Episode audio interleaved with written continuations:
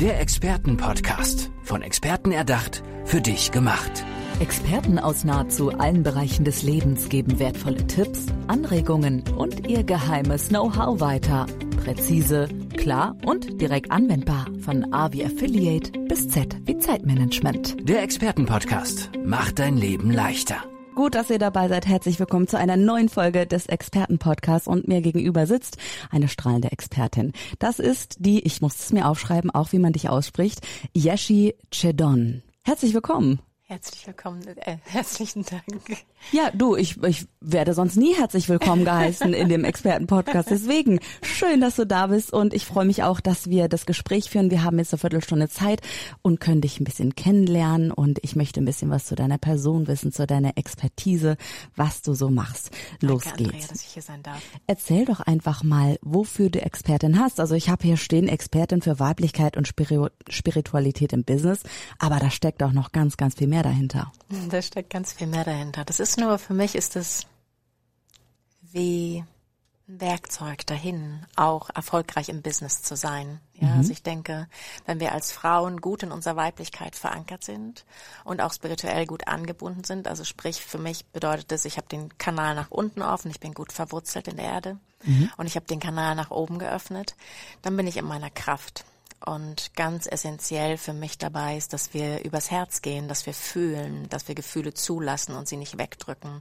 Denn wir kennen es wahrscheinlich alle, wenn uns der Partner getriggert hat, wenn der Nachbar schlechte Laune hatte, wenn wir Stress hatten, weil der Tag so voll war, dass wir viele Emotionen und Gefühle erfahren, jeden Tag. Und wenn wir versuchen, die wegzudrücken oder alles zusammenzuhalten, dann bedeutet es oft, dass wir nicht im Fluss sind. Und wenn ich die aber zulassen kann und ausdrücken kann, und meine Empfehlung ist immer, das über Körper, Atem und Stimme zu tun, dann ist es frei, dann ist der Kanal einfach frei, ja, dass ich Interessant. Ich habe gerade, also während das Intro lief, ne, da habe ich ja schon die Aufnahmetaste gedrückt. Ah, habe ich einmal durchgeatmet. Ist das auch so ein, so ein Moment, wo man sich dann einfach nochmal findet? Oder meinst du mit Atemtechnik was ganz anderes? Nee, ich meine wirklich einfach atmen, so wie er fließen will. Also wenn ich in den Ausdruck kommen möchte, also wenn ich zum Beispiel traurig bin oder wenn ich total wütend bin, zum Beispiel Musik anzumachen und über die Musik in die Bewegung zu kommen und die Stimme zu nutzen, also eher zu tönen, ja nicht jetzt eine Geschichte zu erzählen, das tun wir gerne immer, warum es uns so geht, wie es uns geht, sondern einfach über die Stimme, also Klang zuzulassen und eben auch tief durchzuatmen. Wir alle wissen, wenn wir nicht fühlen wollen, dann atmen wir in der Regel flacher. Ja, das heißt, wenn ich tiefer atme, bedeutet es einfach auch, ich kann zulassen, ich kann fühlen.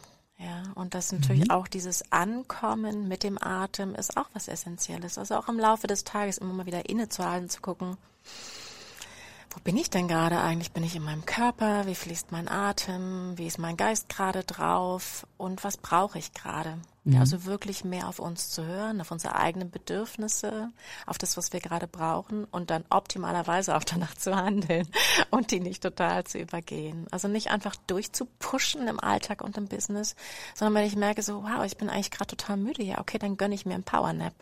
Ja, oder ich bitte meine Kinder, lasst mich mal einfach zehn Minuten in Ruhe, damit ich mal wieder auftanken kann, weil hinterher bin ich einfach präsenter und besser drauf. Also in die Bewegung kommen, sich auf die Ja. Musik einlassen, dann geht der Atem automatisch sozusagen wieder in seine natürliche Form. Es gibt ja noch dieses, äh, wie heißt es, gegensätzliche Atmen oder so. Man denkt, jetzt einatmen und atmet aber aus. Das kenne ich gar nicht. Ach, das kennst du, gar- äh, aber das ist so eine Technik, die habe ich mal beim Sprech Sprechtraining äh, tatsächlich gelernt. Und ja, das hilft mir dann auch, aber ich denke, bringt das wirklich was? Und ich bin mir sicher, dass du dann noch eine tiefe Verbundenheit auch siehst, einfach zwischen Kopf, Atmen, Bauch.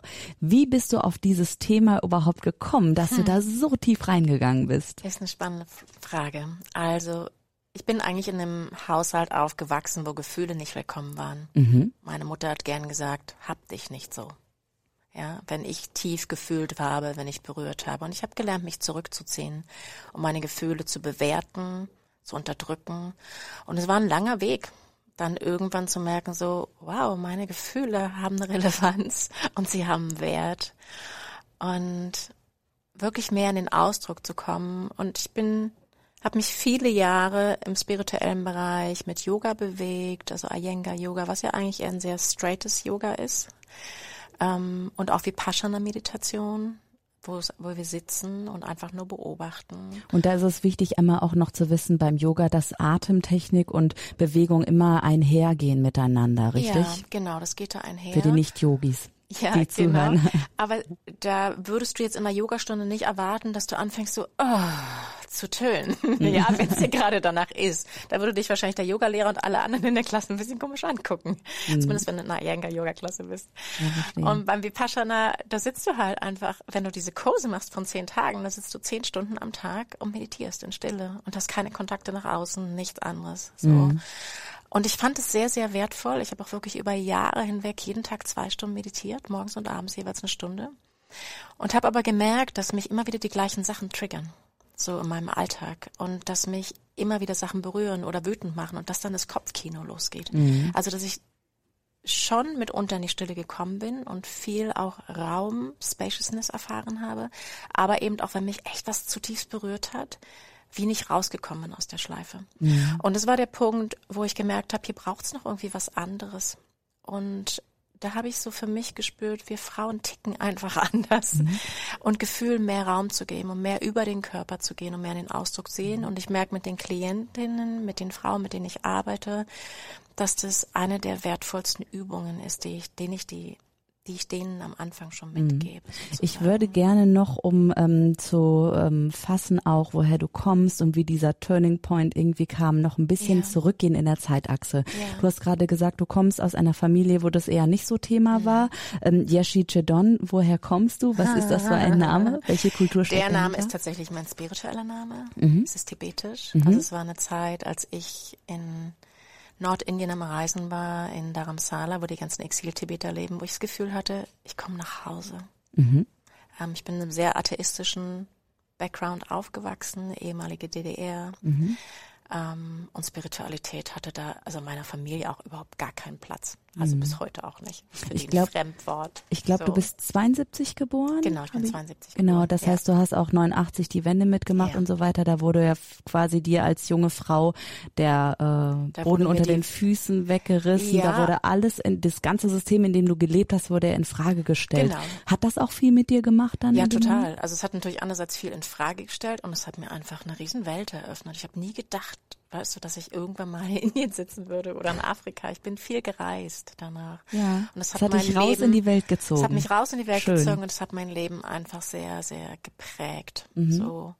Wann und kam denn dieser Turning Point? Mit der Wende eigentlich. Dann. Ah, okay. Ich war dann ich war dann 17 und dann einfach Studienzeiten. Ich bin, hab, bin sehr schnell rausgezogen. Ich habe viel Zeit in Afrika verbracht, Ostafrika. Es hat für mich so viel mit Erde und Mutterkraft zu tun und die Verbundenheit.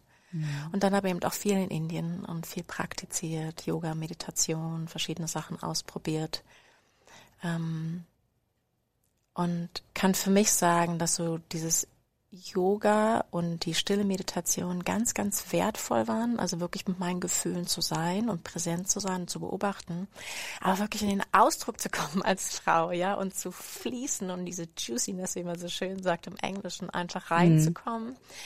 Ähm, und, und das ja, Entschuldigung, ja, ja. für den Satz gerne zu Ende, ich wollte dich nicht unterbrechen. Und es war für mich vor allem spürbar in der Partnerschaft. Mhm. Weißt du, also wenn mein Partner mir gegenüber sitzt und sagt so, ey, ich will was von deinen Emotionen, ich will was von deinen Gefühlen spüren, ich will dich als Frau da haben.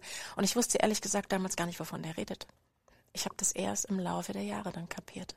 Ich finde das so interessant und spannend, dass du ja ähm, in Ländern warst, in Indien, in Afrika, auf dem Kontinent mhm. Afrika, mhm. und dass äh, da die Rolle der Frau ja eine mhm. ganz besondere ist und dass du dich vielleicht ja gerade deswegen so auch auf die Rolle der Frau, auf diese Weiblichkeit dann eingelassen hast, oder liege ich da ganz falsch?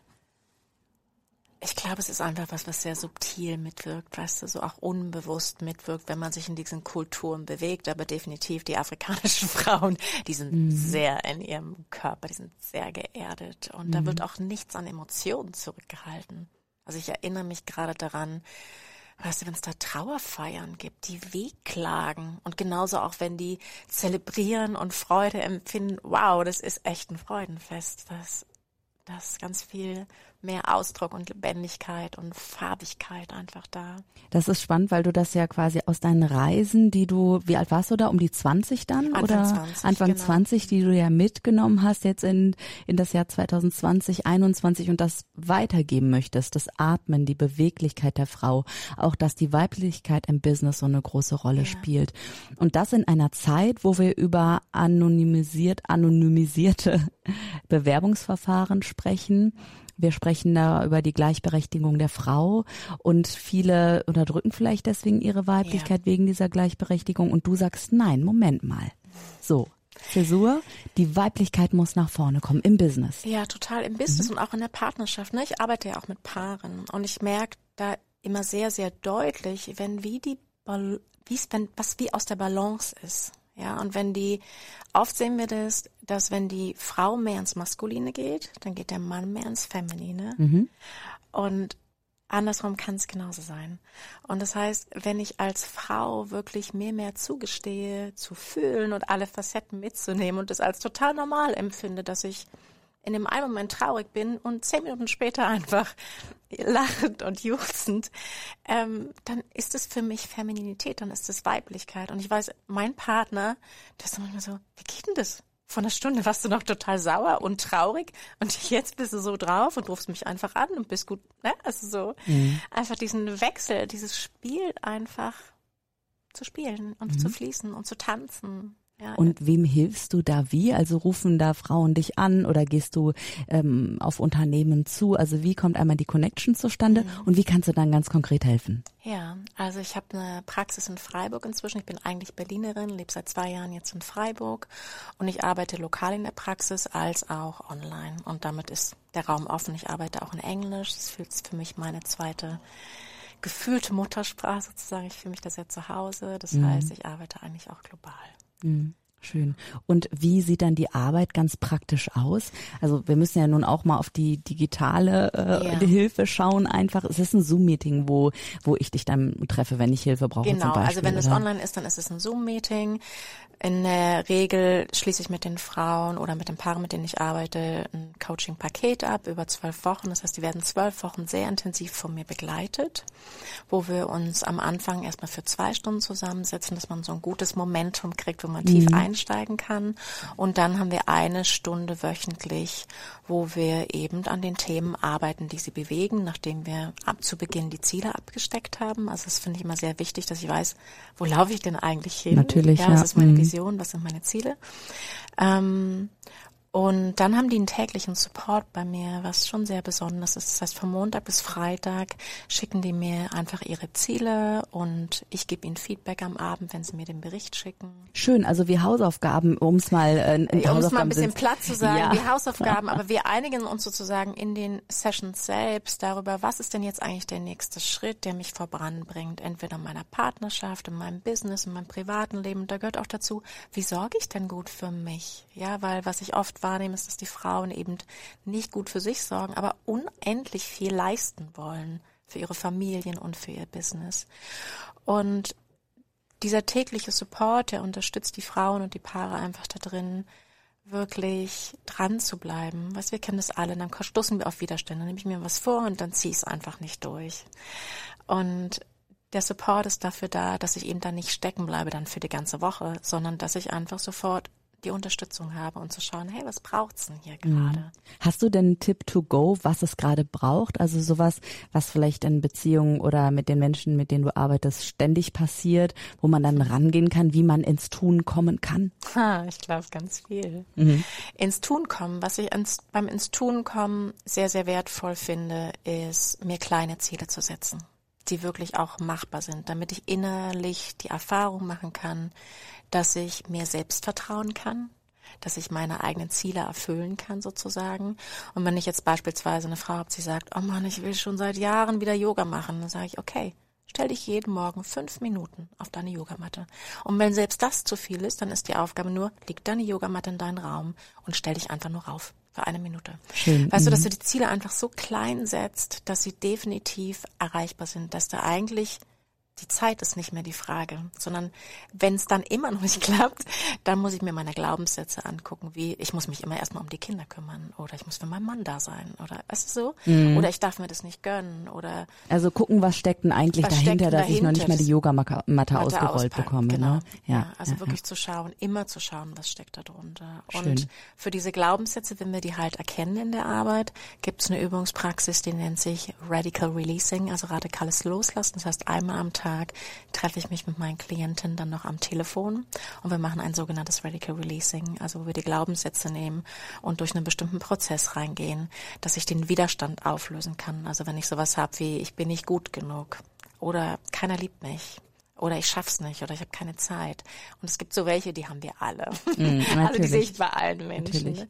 Ja. Und wenn wir es schaffen, diesen Widerstand aufzulösen, dann bin ich frei, dann fühlt sich's leicht an und dann kann ich einfach gut durch meinen Tag fließen.